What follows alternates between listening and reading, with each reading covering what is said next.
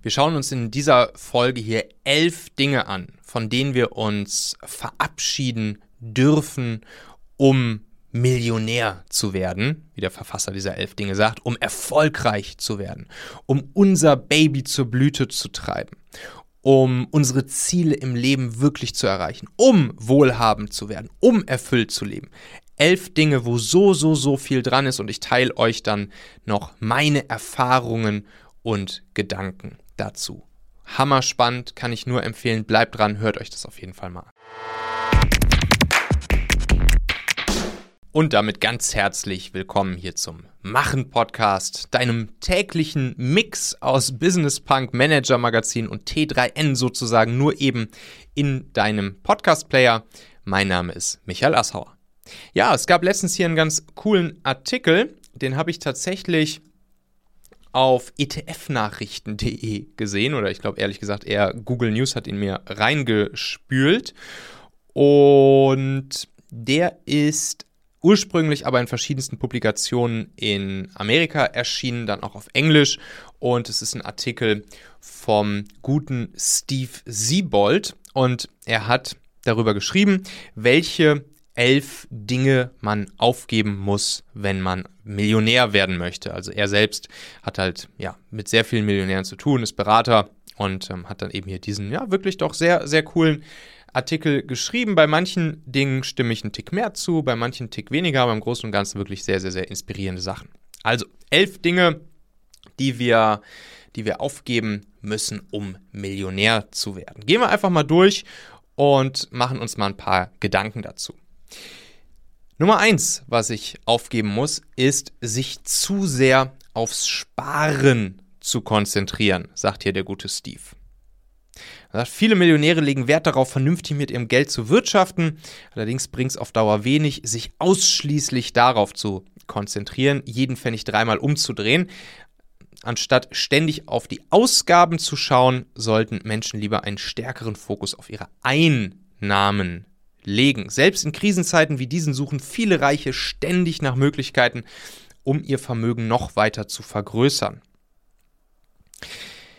Auch Menschen, die es noch nicht so weit gebracht haben, sollten sich laut Siebold dieses spezielle Mindset aneignen. Sich zu sehr aufs Sparen konzentrieren. Also es fällt ja schon auf, dass die meisten sehr erfolgreichen und reichen Menschen, wohlhabenden Menschen, dass das nicht die sind, die das Geld verprassen wie sonst was und permanent Luxusuhren, Luxusautos, Luxusreisen und Luxusjachten kaufen, sondern die allermeisten, auch der wirklich ganz erfolgreichen Unternehmer, die ich kenne und die ich so treffen durfte, das sind ganz minimalistisch zurückhaltende Menschen, die im Prinzip nicht viel Luxus genießen. Ne, so ein bekanntes Beispiel ist ja immer hier Bill Gates, ne, der ja auch im Prinzip ziemlich minimalistisch unterwegs ist, oder ich glaube ja sogar hier Elon Musk auch. Ne? Und was ich dann immer merke, ist, dass die Leute einen größeren Fokus auf das Investieren statt den Konsum lenken. Ne? Also dementsprechend würde das hier nicht ganz diesem ersten Punkt entsprechen. Jeden Pfennig, den man einnimmt, erstmal zu überlegen, wo und wie könnte ich den jetzt investieren, damit der wiederum für mich arbeitet und nicht einfach ausgeben für irgendwelche teuren Luxus- oder Statussymbolgüter. Es gibt ja auch diese eine Anekdote da von Bill Gates, wo seine Tochter wohl mal zu ihm kam und gesagt hat, ey Papa, kannst du mir $100 leihen, ich will hier, was weiß ich, mir was kaufen, ich will mir ein neues Kleid kaufen. Papa, kannst du mir $100 leihen, ich will mir ein Kleid kaufen. Und dann hat irgendwie Bill Gates wohl geantwortet, keine Ahnung, ob die Anekdote stimmt oder nicht, aber ich glaube, sie erklärt es ziemlich gut, hat er geantwortet, wie, Tochter, du willst $100.000 von mir? Und sie so, nee, Papa, ich will nur $100 von dir. Und dann Bill Gates so, aber wenn ich dir jetzt diese $100 gebe, dann kann ich die ja nicht mehr anlegen und dann sind die in 30 Jahren, sind es dann $100.000, die mir daraus fehlen, dass ich diese $100 nicht anlegen konnte und in den 30 Jahren da irgendwie 100.000 draus geworden sind. Und genau das ist das Ding, ne? Also, und das ist auch wirklich, da ja, erwische ich mich im positiven Sinne auch eigentlich permanent bei, dass ich will gar nicht viel Geld ausgeben für irgendeinen Scheiß. Ich will wirklich so viel wie möglich investieren können in dann zum Beispiel all die Sachen, in die ich so investiert bin, wie Aktien oder ETFs oder Kryptos oder DeFi oder, gut, Gold mache ich jetzt nicht mehr regelmäßig, Immobilien mache ich auch nicht regelmäßig, aber ihr wisst, was ich meine. Und ja, dementsprechend, auf der anderen Seite ist natürlich wichtig, und das ist hier dieser erste Punkt, dass halt auch natürlich Kohle reinkommt, die man investieren kann. Weil wo nichts reinkommt, kann man auch nichts investieren. Und das ist natürlich wichtig dann hier, ne? Dass man wirklich auch an allen Ecken und Enden halt guckt, okay, wo kann ich wirklich nochmal Umsatz und Einkommen für mich schaffen? Ich habe es zum Beispiel bei mir in meiner Daily Reminder App so, dass ich wirklich jeden Tag mir einmal überlege, was ist mein direkt umsatzbringendes One Thing heute? Also ich habe wirklich, dass ich jeden Tag einmal hingehe und sage, hast du heute schon die eine Sache gemacht, die wirklich direkt Umsatz bringt? Die direkt Einkommen generiert für dich, und wenn nicht, dann mache ich das halt noch, damit ich dieses Ding auf meiner To-Do-Liste jeden Tag einmal abhaken kann in meiner Daily Reminder App. Also dementsprechend durchaus nachvollziehbar hier der erste Punkt. Dann Punkt Nummer 2, der zuverlässige Gehaltscheck. Das ist auch das, wo wir uns von verabschieden dürfen. Siebold macht keinen Hehl daraus, dass er die Selbstständigkeit für den richtigen Weg zum Reichtum erachtet. Lasst euch das bitte auf der Zunge zergehen, dass ihr Selbstständigkeit für den richtigen Weg zum Reichtum erachtet. Dies bedeutet natürlich nicht, dass man es nicht auch als Angestellter eines Unternehmens weit bringen kann. Die überwiegende Zahl der Millionäre ist jedoch über die Selbstständigkeit zu ihrem Reichtum gekommen. Jo, also ganz ehrlich, das ist natürlich einfach der schnellste Weg, wenn es denn klappt, ein großes Vermögen anzusammeln und zu generieren. Und das heißt dann im Umkehrschluss, jo, mach dein Ding, trau dich, spring ins Wasser und bau dein eigenes Baby. Dafür muss man sich vom sicheren, regelmäßigen Gehaltscheck nun mal verabschieden. Punkt Nummer 3, in zu kleinen Dimensionen denken. Kleine Ziele führen zu kleinen Ergebnissen. Wer es zum großen Reichtum bringen will, muss sich daher auch entsprechend große Ziele stecken. Hierfür reicht es jedoch nicht, sich bloß genug Vermögen anzusparen, damit man mit 65 in Ruhestand gehen kann. Stattdessen sollte man sich zum Ziel setzen, genug Geld zu verdienen, um mit dem eigenen Reichtum die Welt beeinflussen zu können. Bam. Und schon habe ich eine Mission dahinter. Dass ich mit meinem eigenen Geld Dinge verändern, mit meinem eigenen Reichtum Dinge in der Welt verbessern, verändern möchte. Im Kleinen angefangen, vielleicht in meiner eigenen kleinen persönlichen Welt und gerne natürlich auch in der großen Welt für alle. Und das war mal was Dirk Kreuter wurde auch mal gefragt, so, ey, was war jetzt so in den letzten Jahren der Gamechanger für dich, dass du wirklich da aus deinem vergleichsweise kleinen Trainingsbusiness auf einmal so ein Riesending jetzt gemacht hast in den letzten Jahren? Und er hat auch gesagt, ja, das war halt dieser Gamechanger, der dann irgendwann vor ein paar Jahren bei ihm im Kopf so Klick gemacht hat, und auf einmal hat er halt gesagt, yo, think big. Das war halt das Ding, was er auf einmal think big. Einfach riesengroße Ziele setzen. Und dann gibt es ja noch einen spannenden Fakt dazu, eigentlich ein Fun Fact, denn die richtig großen Ziele, also wirklich die richtig großen, wo jeder sagen würde erstmal, boah, ist das unrealistisch. Da wird die Luft ja schon wieder dünner sozusagen, beziehungsweise leichter, in dem Sinne, dass da einfach weniger Konkurrenz ist, da ist weniger Wettbewerb. Die allerwenigsten Leute setzen sich ja riesengroße Ziele, und dementsprechend ist es auch wiederum leichter, wenn man sich einmal durch die mittelgroßen Ziele durchgekämpft hat, dann auch die richtig großen zu erreichen, weil da gibt es dann auf einmal plötzlich wieder weniger Konkurrenz und weniger Wettbewerb. Nummer 4, wovon wir uns verabschieden dürfen, sind flexible Deadlines. Die meisten Millionäre sind zu dem geworden, was sie heute sind, weil sie sich mit ganzem Einsatz auf ein bestimmtes Ziel fokussiert haben.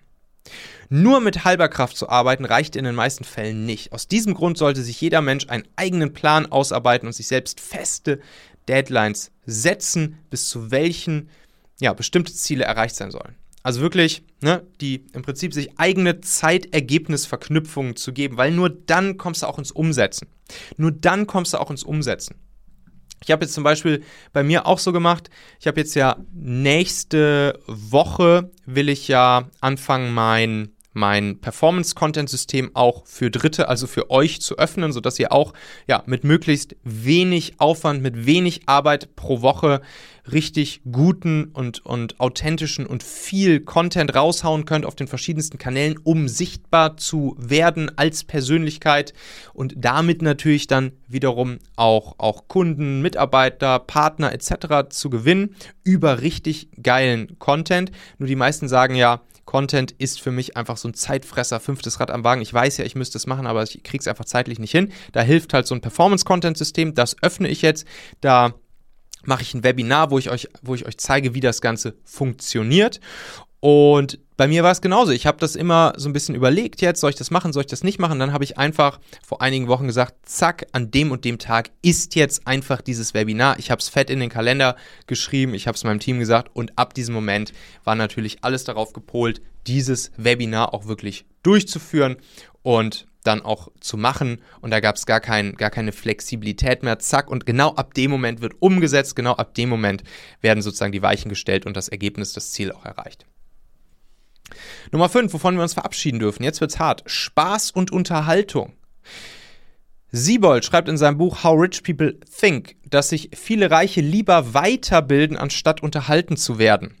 Als Beispiel nennt er die Privatbibliotheken vieler Millionäre. Die seien nicht selten voll von Büchern, mit welchen ihre Besitzer ihr Wissen vertieft und ihre Fähigkeiten erweitert hätten. Im Gegensatz dazu würden sich die Mittelklasse stärker auf Romane, Magazine stürzen.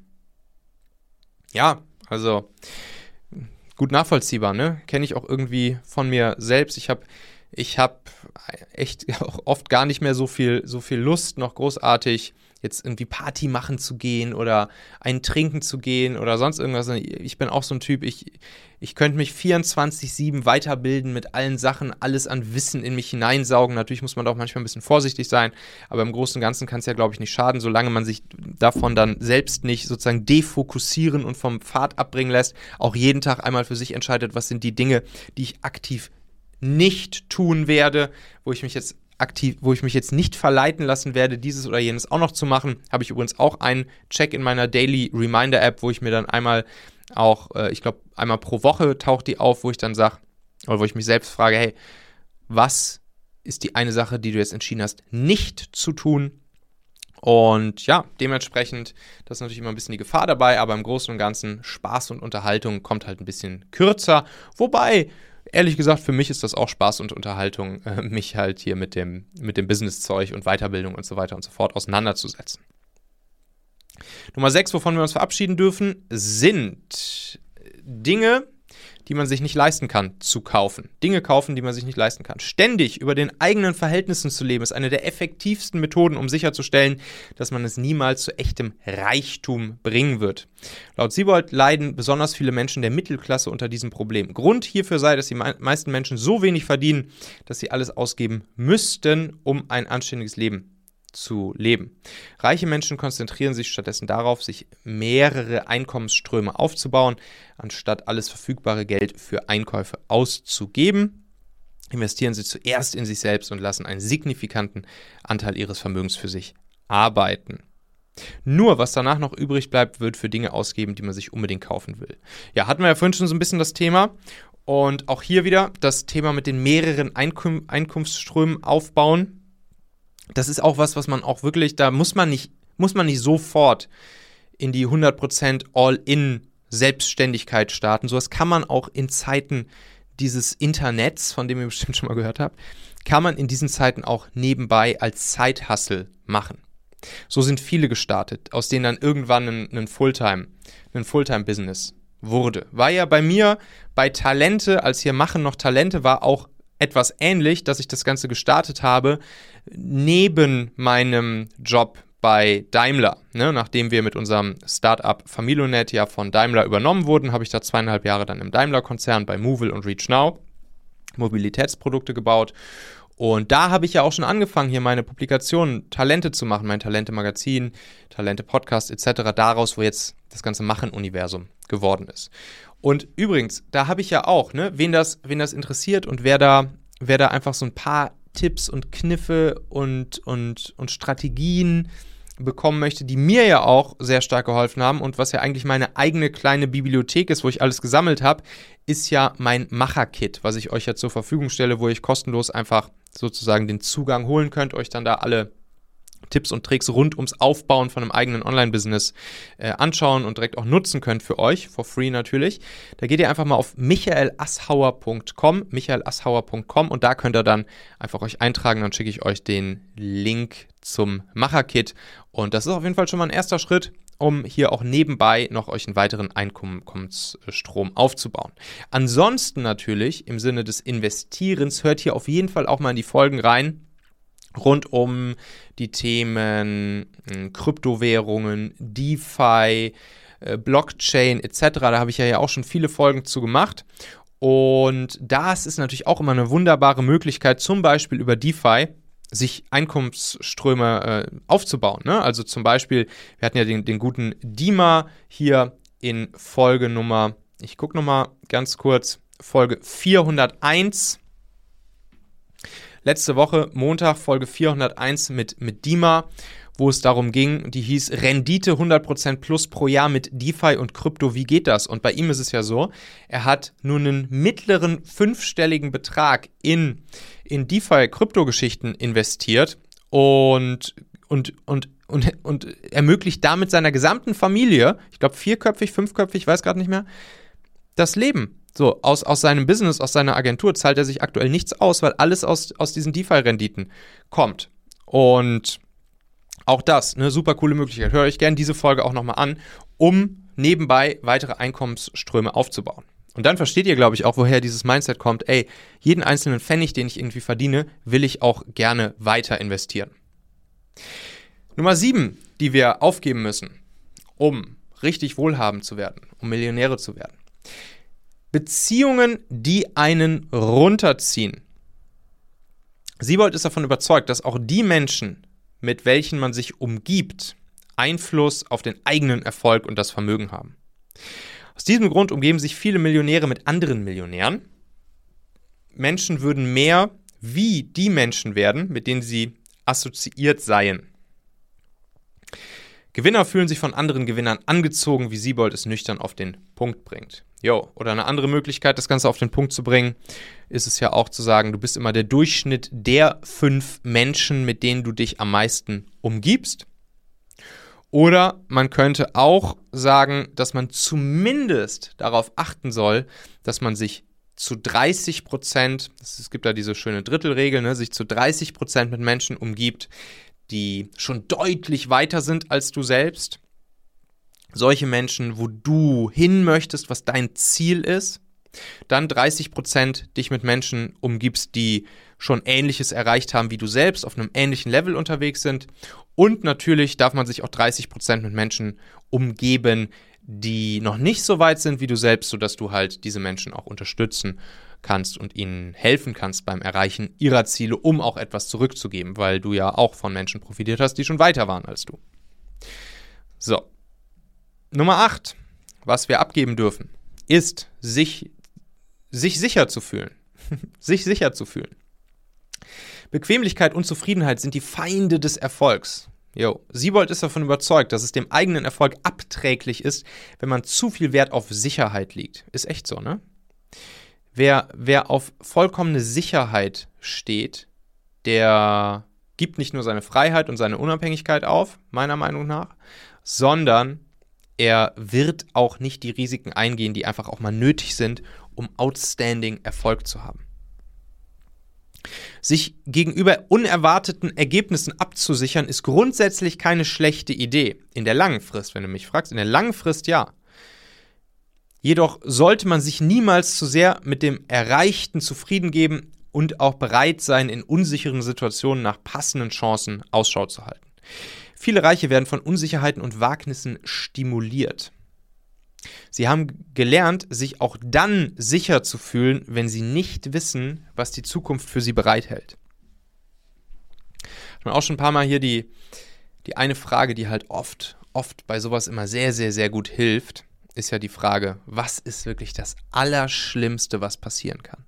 Und wenn du dieses Szenario dann mal durchdeklinierst, dann wirst du oft merken, ach, so schlimm ist es dann jetzt auch wieder nicht. Komm, let's go. No risk, no fun. Oh, das ist auch ein spannendes Ding hier. Nummer 9, von der wir uns verabschieden dürfen. Nostalgie. Siebold ist davon überzeugt, dass Menschen, die vergangenen Zeiten hinterher trauern, in den seltensten Fällen zu Reichtum kommen. Wer davon überzeugt ist, dass die besten Tage bereits hinter einem liegen, hat meist nicht das richtige Mindset, um erfolgreich zu sein. Stattdessen sollte man bereit sein, an sich selbst und die eigenen Träume zu glauben. Vor allem Selfmade-Millionäre wurden nur deshalb reich, weil sie sich stets auf die Zukunft konzentriert haben, um alles dafür getan haben, damit die noch kommenden Dekaden besser würden als die vergangenen. Da kommen ja auch so viele Gedanken hierzu. Erstens hilft hier natürlich sowas wie eine persönliche Vision, ein persönliches Zielbild. Das muss nicht esoterisch sein. Es muss nicht immer eine riesengroße, weltverändernde Mission sein, die wir haben. Wir dürfen auch schon eine Vision, den Unterschied Mission, Vision, schon in vielen Folgen darüber gesprochen, hört es euch an. Wir dürfen auch einfach eine Vision für uns haben. Oder auch einen sogenannten B-Hack, Big, Hairy, Audacious Goal. Welches nur in einem halben Jahr, vielleicht in 6 Monaten oder in einem Jahr liegt. Wie soll dein Leben in einem Jahr aussehen? Was willst du bis dahin haben? Wo willst du sein? Wie willst du leben? Wie willst du arbeiten? Wie willst du mit anderen Menschen, mit deinen Liebsten kommunizieren? Mit wem willst du rumhängen? Mit wem nicht? Eine Vision für dich selbst. Übrigens, schaut euch mal die Zieleformel an. Mein Training findet ihr hier auch in den Shownotes dieser Folge. Da erarbeiten wir ja genau das. Einmal deine persönliche Vision, auch gemeinsam mit deinen Werten und so weiter und so fort. Dann, dass diese Vision, das Zukunftsbild für euch selbst, euch jeden Tag einmal in die Gedanken rufen und sagen, ey, genau da will ich jetzt hin, genau deshalb will ich das jetzt hier alles machen, was ich hier mache.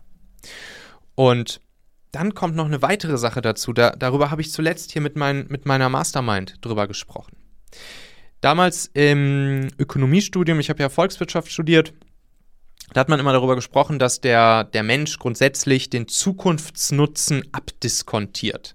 Haben wir dann natürlich auch immer schön berechnet, ne? Mit hier, ne? Ist ja alles schön, wird dann schön berechnet alles in irgendwelchen Graphen und Formeln und so weiter und so fort. Der abdiskontierte Zukunftsnutzen bedeutet im Prinzip nichts anderes, als dass der Nutzen oder eben auch der Schaden, den wir in der Zukunft haben werden, dass wir den auf den heutigen Tag ja unterschätzen sozusagen oder unterbewerten eigentlich. Ne? Klassisches Beispiel, ich mache keinen Sport oder ich rauche und so weiter und so fort. Und dann sind die Folgen, die negativen Folgen, die daraus erst in der Zukunft resultieren werden, sind mir heute tendenziell egal. So, und deshalb ist der Zukunftsnutzen oder der Zukunftsschaden abdiskontiert. Allerdings gibt es gleichzeitig, und das schwingt hier eben mit bei diesem Thema Nostalgie, gibt es gleichzeitig den Effekt bei uns Menschen, dass wir Vergangenheitsnutzen, dass wir den tendenziell etwas aufdiskontieren, also höher bewerten, höher einschätzen. Und daher kommen dann so Sachen wie das, was wir hier lesen, dass Menschen den alten, guten Zeiten nachtrauern, dass sie die schlechten oder schmerzvollen Dinge, die wir vielleicht in der Vergangenheit erlebt haben, dass wir die tendenziell eher verdrängen und wieder vergessen und nur an die tollen Momente und die tollen Dinge in der Vergangenheit denken. Ein gewisser aufdiskontierter Vergangenheitsnutzen und wiederum ein abdiskontierter Vergangenheitsschaden. Und das ist ein spannendes Ding, was uns Menschen so ins Hirn reingepflanzt ist, wenn ihr mich fragt. Und da ist es auf jeden Fall gut, mal drüber nachzudenken. Wovon wir uns auch verabschieden dürfen, Nummer 10, ist Angst. Angst an sich kann durchaus nützlich sein, allerdings darf man sich niemals von ihr kontrollieren lassen. Erfolgreiche Menschen konzentrieren sich auf ihre Träume und scheuen auch Risiken nicht, um diese Realität werden zu lassen. Ständig vor Risiken zurückzuschrecken und Angst vor dem Scheitern zu haben, ist hingegen niemals eine gewinnbringende Strategie. Ja, diese Angst vor dem Scheitern, die gehört meiner Meinung nach natürlich auch irgendwie dazu, aber der wichtige Punkt ist hier halt, wir dürfen uns von ihr nicht kontrollieren lassen. Und genau dafür ist auch wieder so dieser Gap zwischen Reiz und Reaktion wichtig. Hört euch mal die Folge von Montag an, Folge 406. eine Führungsfolge. Da gehen wir das Interview mit Ottmar Hitzfeld durch. Hammer, wirklich Hammer. Hört euch das unbedingt mal an. Und da reden wir auch über genau diesen Spalt zwischen Reiz und Reaktion. Wenn wir jetzt eine Emotion haben, wenn wir zum Beispiel Angst haben, was wir dann tun können, um da einen Spalt dazwischen zu legen, der uns die Freiheit gibt, trotzdem damit arbeiten zu können, uns nicht davon kontrollieren zu lassen. Hammer gut. Nummer 11, von der wir uns verabschieden dürfen. Und danach werden wir alle Millionäre, die hier zuhören, niedrige Erwartungen. Niedrige Erwartungen. Für Siebold wird der eigene Erfolg nur von den Zielen limitiert, welche man sich selbst setzt. Wer nur in kleinen Dimensionen denkt, wird am Ende des Tages auch nur in kleinem Rahmen erfolgreich sein. Die meisten Menschen geben sich jedoch mit kleinen Zielen zufrieden, da sie Angst davor haben, mit zu ambitionierten Träumen zu scheitern. Sie haben Angst davor, mit zu ambitionierten Träumen zu scheitern. Bam. Dadurch schränkt man sich selbst jedoch bereits ein, ehe man überhaupt damit begonnen hat, für die eigenen Ziele zu arbeiten. Wer den eigenen Ambitionen freien Lauf lässt, wird hingegen schnell nach Möglichkeiten Ausschau halten, um diese zu erfüllen. Man sollte niemals einfach darauf warten, dass sich Dinge wie Erfolg und Reichtum von selbst ergeben. Wer Erfolg haben will, muss sich selbst daran setzen, diesen zu verwirklichen. Gelegenheiten ergeben sich für jene, die aktiv nach ihnen suchen. Kleine Anekdote noch zum Schluss. Das war ganz am Anfang unserer Gründungszeit bei Familionet, so 2011, 2012 rum würde ich sagen, habe ich einen Vortrag, war ich mit Hauke, meinem Mitgründer, bei so einem Vortrag von einem sehr erfahrenen Unternehmer. Ich habe gerade leider seinen Namen vergessen. Auf jeden Fall war es ein grandioser Vortrag, schon älterer Herr, also ich sag mal bestimmt schon so 60, 70, vielleicht 80 Jahre alt. Und der hat dann auch gesagt, ey Leute, dass das Geheimnis, um ein guter Unternehmer oder Selbstständiger oder erfolgreich oder reich meinetwegen oder wohlhabend zu werden, das Geheimnis ist nicht, hier irgendwie toll BWL studiert zu haben oder ein super Manager zu sein oder sonst irgendwas, sondern das Geheimnis ist eigentlich, Windows of Opportunities zu erkennen. Das ist Schritt 1. Die meisten Menschen erkennen gar keine Windows of Opportunities und marschieren blind dran vorbei. Schritt 1 ist, Windows of Opportunities überhaupt erstmal wahrzunehmen, sie als solche zu erkennen, das Potenzial zu erkennen, was sich an den verschiedensten Ecken und Enden in unserem täglichen Leben so ergibt. Und dann Schritt Nummer 2, um erfolgreich zu werden, nicht nur diese Windows of Opportunities zu erkennen, sondern Schritt Nummer 2, sich dann auch noch trauen, da rein zu jumpen in dieses offene Fenster der Opportunität. Wow, das hat mich damals echt fasziniert und daran muss ich so häufig zurückdenken.